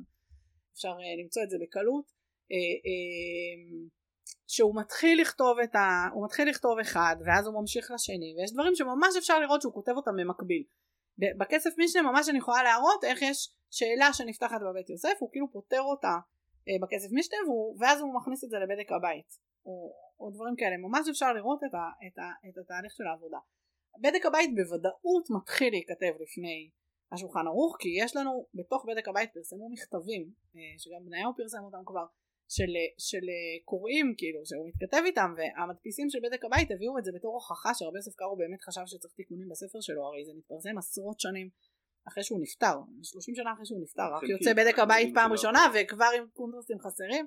ו- ואז הם מדפיסים את, ה- את ההתכתבויות האלה כדי לטעון כאילו שיש אה, שיש להם הוכחה שרבי יוסף קארו אה, רצה לתקן. וזה ברור מהמכתבים האלה אפשר לתארך את זה שזה לפני שהוא סיים את העריכה של חושן משפט. זאת אומרת עוד תוך כדי כבר הוא מתחיל אה, לאסוף אז זה בוודאי מתחיל. אבל שוב כמו שאמרתי על הכסף משנה אני יכולה להראות שיש דברים שהם, שהם נכנסים בבירור רק אחר כך. יש מצבים שזה באמת הבהרות וזה יש מצבים שהוא הופך את הפסק ושוב כתבתי על דוגמאות כאלה בדוקטורט שלי.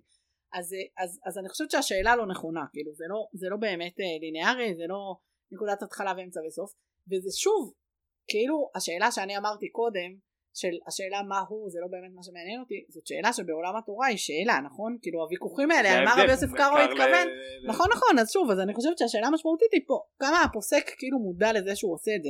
אני כשהתחלתי את המחקר שלי באמת זה היה לי ממש ממש ממש קשה כאילו אה, מבחינה תורנית הייתי בהלם. כאילו עברתי ממש בצורה מסודרת על, על תרומת הדשן ועל, ועל כתבתי הרבה על השימוש של רבי יוסף קארו בתרומת הדשן בתזה ופתחתי את תרומת הדשן בפנים ואמרתי אבל איך הוא מוציא אותה מהקשרו? מה זה? ו- ובאמת לקח זמן כאילו עד שזה התיישב על ליבי שזה מתודית זה מותר. כאילו זה מה שעושים בשו"תים נכון? זה מותר זה כללי הז'אנר. אתה לוקח רעיון ואתה אומר את זה בשם מישהו ו- וזה מותר זה לא כאילו לא עובד על אף אחד הוא לא עושה משהו שזה. ושוב זה חוזר למה שאמרתי שכתבתי עליו עכשיו אני חושבת שזו נקודה ממש ממש ממש חשובה. אה, לכן כאילו זה בכלל זה ספר של פרויקט של נשים שכותבות הלכה שביקשו ממנו כאילו לתרום אליו מבחוץ ו, וכאילו אמרתי אוקיי זה משהו ש, שכבר מזמן רציתי הזדמנות לפרסם. אה, אה, כאילו העניין של תורה שבעל פה זה, זה העניין של מה שנכנס באמת לתוך הסמכות הוא נהיה תורה. וזה לא נכון כאילו לפרק את זה בכלים של אם זה באמת או לא באמת כי, כי זה ה... אין לזה קיום כאילו בלי המתודולוגיה של איך עובדת תורה שבעל פה זה חסר משמעות זה לא אני לא חושבת שלכל פרט בהלכה יש משמעות כאילו אני חושבת שהקדוש ברוך הוא נתן לעם ישראל את הזכות להיות חלק מהיווצרות תורה בכלים מסוימים ומה שחשוב המתודולוגיה היא חלק מאוד מאוד מאוד מאוד חשוב ממה שהופך את זה להלכה. אי אפשר לדבר על זה כאילו אפשר בכלים מסוימים ואם עושים את זה נכון אז זה נהיה תורה ואפשר לפרק את זה וככה מתפתחת תורה של בעל פה. אבל אני באמת חושבת שבשנים האחרונות יש כל מיני מתודולוגיות אתה קודם דיברת על התנועה הקונסרבטיבית שבתוך העולם הדתי כאילו נכנסו כל מיני רעיונות שהם התחילו באמת ממדעי היהדות ומהתנועה הקונסרבטיבית ואנשים לא שמים לב ש, ש... אני חושבת דווקא כי לא מכבדים את הדברים האלה שמדברים על זה בתור איזה קללה כאילו אומרים רפורמים קונסרבטיביים כאילו איזה מין uh, סתם כזה במקום להבין שזה ויכוח מתודולוגי אמיתי שזה לא שאין היגיון פנימי בטענות הקונסרבטיביות יש להם היגיון פנימי זה פשוט היגיון פנימי אחר. ושאם אנחנו מחויבים לספרות הרבנית ולספרות התורנית במסורת המקובלת אז אנחנו לא עושים הלכה ככה. ו- ו- ושבאמת במידה רבה הוויכוח הוא ויכוח מתודולוגי. אז, אז השאלה איך אני באיזה כלים אני משתמש ואיך ומה אני עושה הוא, הוא, היא שאלה שהיא לא צדדית כאילו לתוכן. אין תוכן בלי, ה, בלי הצורה. זה לא זה לא באמת משהו שאפשר להפריד אותו. אז, אז, אז כאילו יש כל מיני דברים שברגע שהם כאילו לצורך העניין ברגע שהרב עובדיה אמר את זה אז, אז הרב עובדיה כאילו אז זה נהיה פשוט ככה הרב עובדיה אומר נכון? וזה, עכשיו זה לא כל כך משנה כאילו מה באמת אה, בבית יוסף. ואני כן אגיד שאני כשאני לומדת את הרב עובדיה אז הרבה פעמים אני שואלת את עצמי באמת כמה הוא מודע? כי הוא עושה כל מיני דברים שרבי יוסף קארו עושה באמת וברור לי שרבי יוסף קארו לא שם לב שהוא עושה אותם. שהוא לא חושב שהוא רבי יוסף קארו לא ידע שלאשכנזים יש מתודולוגיה אחרת. הוא משתמש כאילו בתוכן האשכנזי והוא לגמרי הוא לא רואה כאילו את המתודולוגיה האשכנזית. ו- ואז קורים שם כל מיני דברים מעניינים עם זה. סליחה שאני ככה אומרת אה, חידות אבל, אבל אי אפשר הכל. אבל, אבל אצל הרב עובדיה זו שאלה בעיניי. עד כמה הוא עושה את זה כאילו כשהוא יודע שיש שם מתודולוגיה אחרת ובכל זאת הוא בוחר כאילו לקפוץ על זה וזה או שהוא גם כן כאילו עדיין בזה בראייה הזאת של, שלא רואה את זה ורבנים שעושים את זה היום אז אני כבר ממש מתקשה להאמין שהם לא יודעים. למרות ששוב יש דברים שלפעמים כן אני אקח את הדוגמה כאילו הכי קלה ש, שיוצא לי לדבר לא פעם עם רבנים שבאמת שוכחים שנשים קוראות אותם והם לא רק אובייקט, של, אובייקט של הטקסט אלא הם גם קורא של הטקסט ובאמת בתמימות כאילו, כאילו תמימות.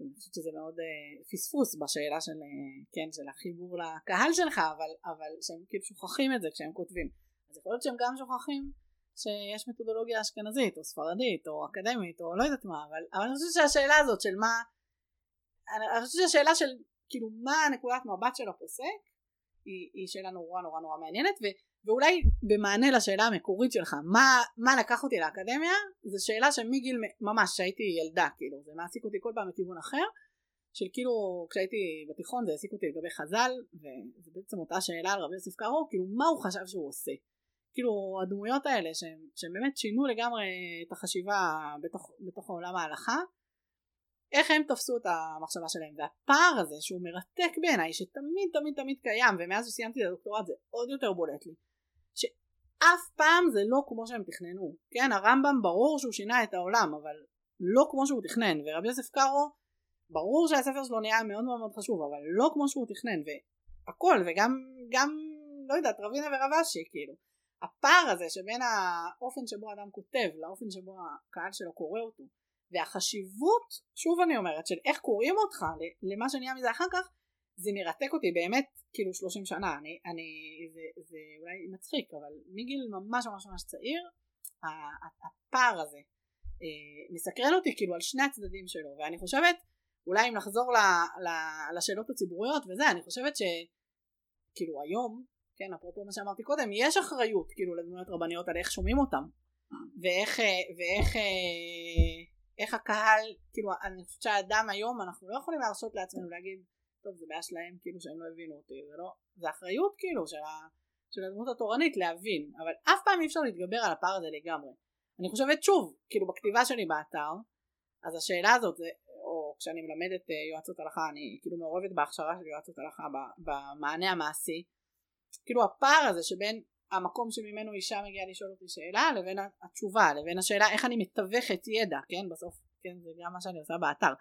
העלינו עכשיו מתחם לקלות, כן, אז עבדנו על זה המון זמן של, של לעשות מקום אחד שכלה מגיעה אליו ויש לה הכל שם וכל הלכות טהרת המשפחה כאילו מהנקודת מבט של מה שהיא מחפשת. כל השאלות האלה של איך משחקים עם ידע ו- ואיך מנגישים אותו ואיך עושים אותו זה אני חושבת שהאחריות היא על אנשי התורה. אה, אה, למצוא את הדרכים לעשות את זה אבל בקיצור זה, זה בסוף הכל קשור כאילו זה באמת שזה מסקרן ומעניין מאוד. אני רוצה לפנות לכיוון אחר לחלוטין. כן. למרות שאנחנו כבר באמת הרבה זמן. כן. אה, האספה המכוננת. אי אפשר בימים האלה כן. אתמול היה דיון באמת תקדימי בבג"ץ. לא, הרכב מלא של 15 כן, שופטים, שעות ארוכות מאוד, אה, אני רוצה לשאול אותך, א', מה זה בדיוק, ב', איך את התגלגלת לשם, מה, מה את עושה שם, וג', יש הרבה מאוד יוזמות, השיחות בבית הנשיא והרבעון הרביעי, ואני מכיר לפחות עוד, עוד שתיים או שלוש, למה, למה כן. שזה, שזה יצליח אה, על פני יוזמות כן. אחרות? טוב, אז באמת אנחנו צריכים יותר זמן ממה שיש לנו עכשיו בשביל לדבר על זה, אז, אז אני אגיד דברים בקצרה ולא כן. יודעת. אפשר לחשוב שעד עכשיו כל נושא פתחנו. כן, אני באמת צריכה לרוץ ללמד עוד רגע, אבל, אבל אה, אני אגיד ככה. אה, קודם כל המון שנים אני כאילו רמזתי לזה גם קודם אבל מעורבת בכל מיני ענייני ציבור ואפילו פוליטיקה הייתי עמוק אה, בבית היהודי במשך אה, לא מעט שנים ועזבתי בעצם כשהתחברו לעוצמה יהודית אה, בסיבוב הראשון. אבל כאילו השאלה הזאת של האחריות הציבורית וכאילו זה חלק מאותו דבר כן? אני מאמינה באופן כללי שאתה צריך לעשות מה שאתה צריך לעשות אז אני גם באמת התגלגלתי כאילו אני אם לא היו פונים אליי ואומרים לי אנחנו רוצים שאת תבואי להיות חלק מצוות היגוי של פורום נשים בבית היהודי בחיים זה לא היה קורה אני קצת אה, לוקח לי זמן להקל אה, להפנים איפה צריך אבל הקשב הזה לאיפה העולם צריך אותי הוא משהו שמאוד אה, מאוד חזק באיך שאני חיה ו, ו, וכאילו אני חושבת שהשנה באופן כללי איך אפשר לשבת בשקט בבית? כאילו המדינה רועדת ו, והשאלה של מה אפשר לעשות ואיפה אני יכולה לתרום שהיא שאלה שהמון אנשים הולכים איתה וזכיתי למצוא אה, מקומות טובים. אה, אז זה דבר ראשון. היוזמה של האספה המכוננת היא, כן, היא בעצם, אנחנו בעצם קבוצה של שבעה אנשים שהייתי חלק ממנה מההתחלה ו... ואני כאילו עמוק בתוך זה עדיין שבעצם ניסינו בשלב מאוד ראשוני התחלנו לעבוד ב...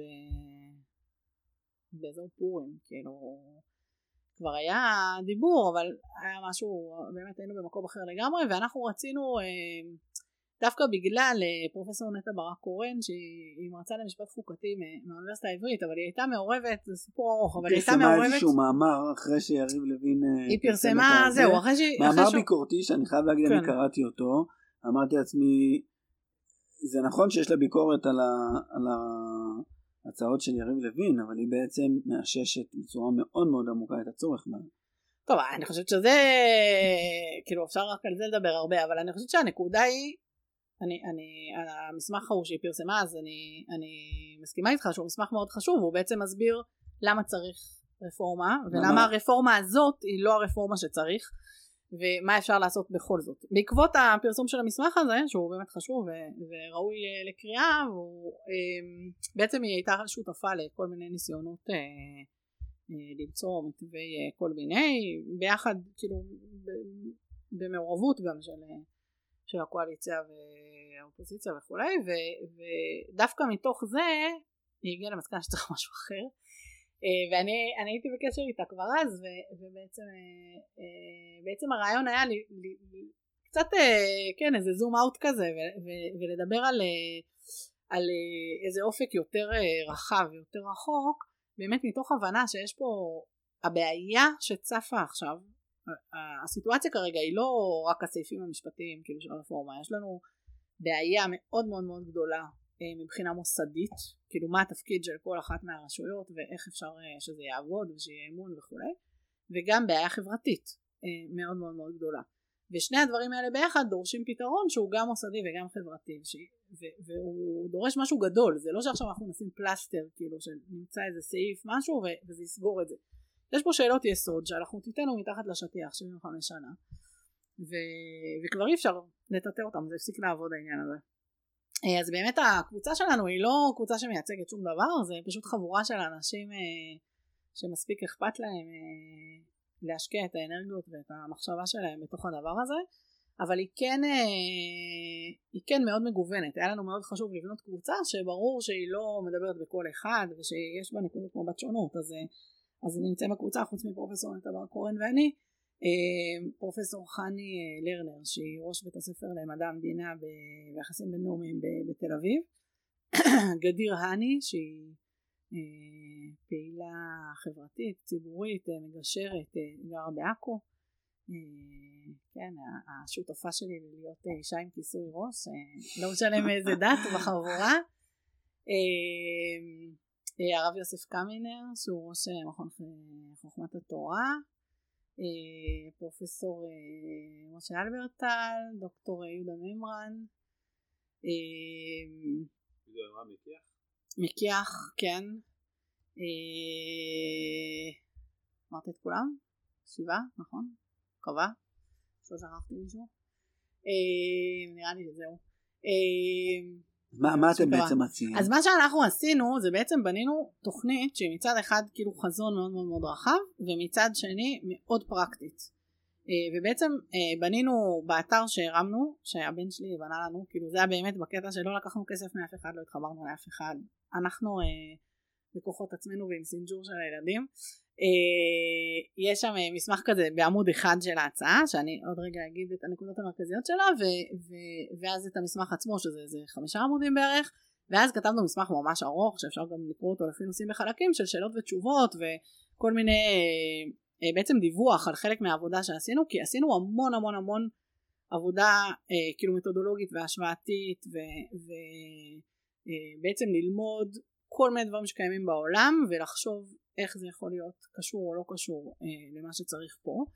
אה, ו, ו, ולמשל סתם אה, שבוע שעבר היה לנו זום עם הט... בטכניון עם המחלקה של החוקר המתמטיקאי שעזר לנו לחשוב על כל המתמטיקה של, של שיטות ההכרעה שניסינו להציע אה, בתוך האספה אז אה, באמת יש שם, יש שם אה, עולמות של ידע ש, שכינסנו באופן מאוד ספציפי ואני רק אגיד ש אנחנו כאילו זה בעצם התפרסם בציבור אחרי כמה חודשים כבר ש, שהיינו בשיחות על זה עם אה, חשאיות כאילו אה, אה, עם פוליטיקאים וכולי וגם כשזה התפרסם זה התפרסם במקביל בידיעות אחרונות ובמקור ראשון אצל אה, נדב אייל ואצל אה, שלמה פידורקובסקי ביחד כי היה לנו ממש קריטי ועדיין אנחנו אה, במקום הזה שזה לא יהיה של צד אחד של המפה הפוליטית שיהיה ברור שזה משהו שהוא אמור להיות טוב לכולם. ובאמת שזאת המחשבה זה לא מתחפש ולא שום דבר זה איזושהי מחשבה של משהו שטוב למדינת ישראל ואולי כרגע זה לא מעשי מכל מיני סיבות שאני לא מבזבז עליהן את הזמן שלנו עכשיו אבל, אבל שזה רעיון ש, שהחשיבות שלו אה, במקומה עומדת. אז בעצם מה שאנחנו אומרים זה, ש, זה שמדינת ישראל הייתה אמורה להיות uh, אספה מכוננת בעצם הכנסת אחרי חצי שנה בערך uh, בקום המדינה הפכה את עצמה לכנסת והשאירה את שאלת האספה המכוננת. השאירה בעצם את הכוח של האספה המכוננת בתוך הכנסת שמכוח זה עושים את ה... כן זה שיהיה פרקים פרקים ויהיה כל פעם חוקי יסוד ובסוף אה, בעצם תצא החוקה המלאה. אה, ובעצם ההצעה שלנו היא הצעה פרקטית של איך לייצר אה, גוף שהוא לא לוקח את הכוח החקיקתי מהכנסת הכנסת נשארת אה, הכוח החוקתי אבל המחוקק. בעצם המ, המחוקק של החוקה כאילו המכונן אה, אוקיי. ש, שבעצם אה, כאילו מין כזה נפתח איזה בועה כזאת כאילו לאספה המכוננת ש, שיוצאת מהכנסת אני אגיד על זה עוד רגע משפט וחוזרת גם אל הכנסת אחרי עוד אפילו משאל עם אה, אבל, אבל בעצם מאפשרת את כל הדיונים שהכנסת לא מצליחה לנהל היום זאת אומרת בעצם נדרש שיח מאוד רציני של אנשים שהקדישו את עצמם לדברים האלה באופן שהפוליטיקה והצורך גם להעביר תקציב ולנהל מדינה וכולי וכולי וכולי לא מאפשר אה, ושהדרך להגיע לשם תהיה על דרך של קונצנזוס. אז אני, אני רגע רוצה להדגיש כמה נקודות קריטיות. דבר אחד מאוד משמעותי שלמדנו מה, מהמסע המחקר שלנו זה שאין דבר כזה שגופים של כן constitution assembly, אספות מכוננות, אספות חוקה, כל הדברים האלה לא מצליחים במנותק מהמערכת הפוליטית הקיימת זה חייב להיות מחובר למערכת הפוליטית הקיימת לא רק כי זה יותר דמוקרטי אלא כי, כדי שזה יוכל לעבוד ובעצם בהצעה שלנו כמובן זה בא מהכנסת וחוזר לכנסת כמו שאמרתי אבל גם הכנסת ממנה באופן ישיר שליש מהחברים באספה יצאנו אה, אספה של 100 איש שוב מסיבות מתמטיות התחלנו מ-71 והבנו שזה לא מספיק. אה, הכנסת אה, ממנה כל מפלגה לפי הכוח היחסי שלה ממנה זה יוצא שליש מהאספה ועוד שני שליש נבחרים.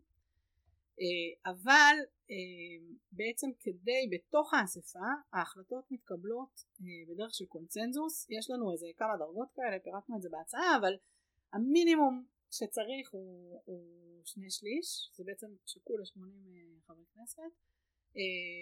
וזה בעצם לא מאפשר להישאר במבנה של קואליציה ואופוזיציה אה, ומחייב סוג אחר של שיח שמנסה, שמנסה להגיע להסכמות. שנייה אנחנו, אנחנו בנינו שם כל מיני מנגנונים אני, אני לא אכנס לכל הפרטים אבל כל מיני מנגנונים של, של לקחת שמצד אחד כאילו ככל שקבוצה היא יותר גדולה יהיה לה יותר כוח אבל מצד שני שהיא לא תאיין את, ה, את הקבוצות הקטנות ו, ובאמת ניסיון שגם יש לו באמת היבטים מתמטיים מאוד מעניינים לייצר איזון בין, בין, ה, בין הצדדים האלה אנחנו בכוונה לא הגדרנו מה התוצר שלהם חייב להיות, uh, המילה חוקה לא מופיעה בהצעה שלנו ולא רק בקטע רטורי, uh, אפשר להגיע למינימום של הסכמות, אפשר להגיע למשהו רחב יותר, אבל הרעיון הוא באמת להסכים על, ה, על הכללי יסוד.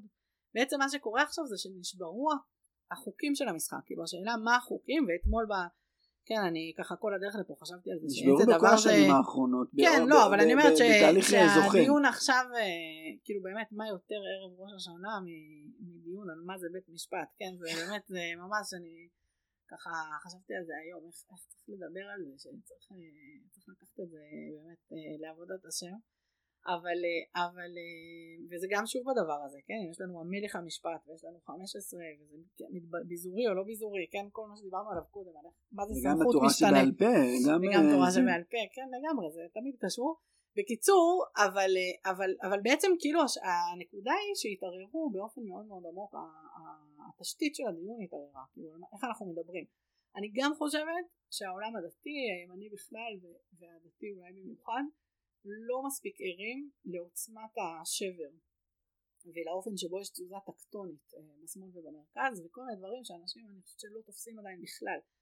אה, כמה זה לא יהיה כמו שזה היה וכל מיני דברים שהיה אפשר שיהיו פעם לא, לא יהיו יותר. אני חושבת שה, שהעוצמה בעיניי זה אחת הסכנות הכי גדולות למדינה כרגע שהחברה הדתית לא מבינה את עוצמת השבר אה, בשמאל ולא רק ממש בשמאל כאילו במרכז הפוליטי. אה, וכמו שאמרתי קודם כאילו המון אנשים שעשרים שנה לא יצאו מדלת אמותיהם פתאום אכפת להם משאלות ציבור זה עושה משהו. אה, כן אנחנו מדברים על מאות אלפי אנשים שזזו. וזה מאוד מאוד דרמטי ואני חושבת שהחברה הדתית בכלל בכלל בכלל לא מבינה את זה עדיין והחרדית עוד יותר.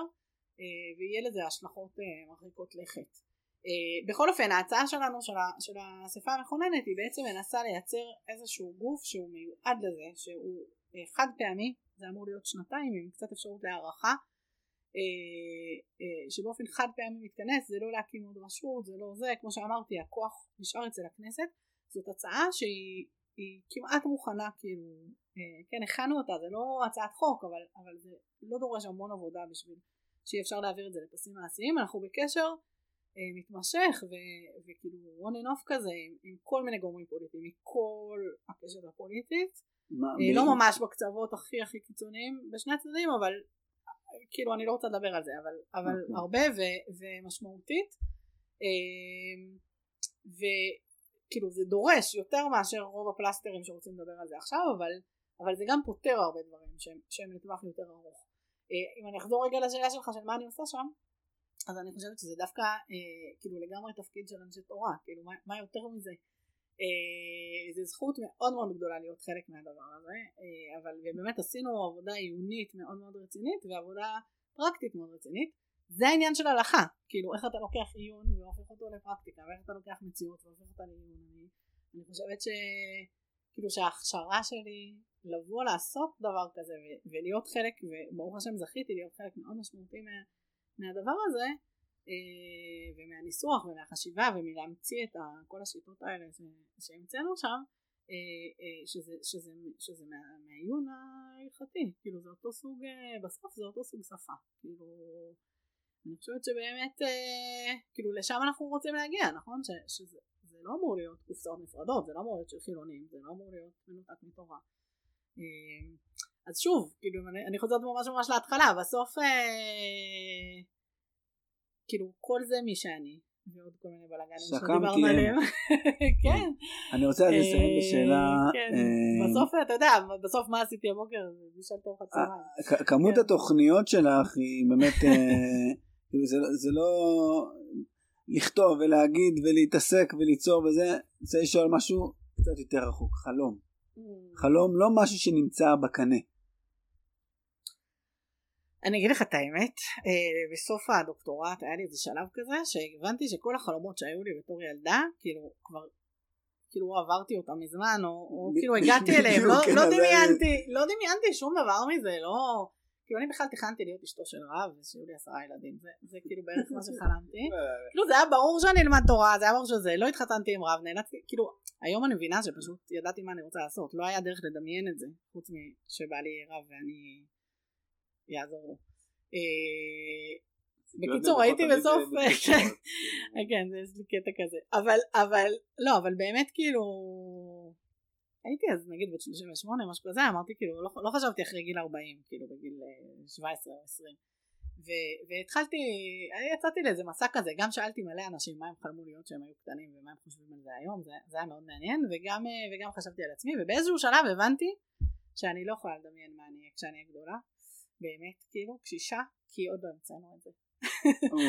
זה, זהו, לא יודעת, כאילו זה ה... אני לא יודעת, אני יכולה להגיד שיש לי כל מיני... כאילו לא, אני מסתכלת אחורה, אני רואה לאן הגעתי, לא יודעת, אי אפשר לדמיין את זה. הבנתי, כאילו זה, זה אה, כנראה אני יודעת, אני יודעת מה, הצ... מה הצעדים הבאים, ונראה, נזכה, כאילו באמת, אה... לא, לא יכולתי לדמיין כשהייתי קטנה, כאילו כשהייתי בגיל של הבנות שלי, אני עכשיו כזה, הבנות שלי מתקרבות לגיל שילדתי אותם, אז אני במין תחושת כזה אה, סוויץ' כזה, אה, כן, אני בדיוק כזה, בדיוק חצי חיים נשואה כזה, אז אה, לא, לא יכולתי לדמיין בכלל.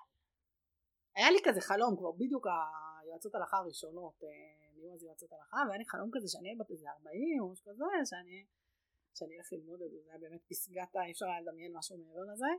אה, ובסוף עשיתי את זה בשנות ה-20, בגיל 27 כבר ניהלתי את האתר. אז אה, בקיצור, לא יודעת, נראה, קדוש ברוך הוא יש לו הפתעות בשבילנו. יפה. הרבנית דוקטור תרצה קלמן.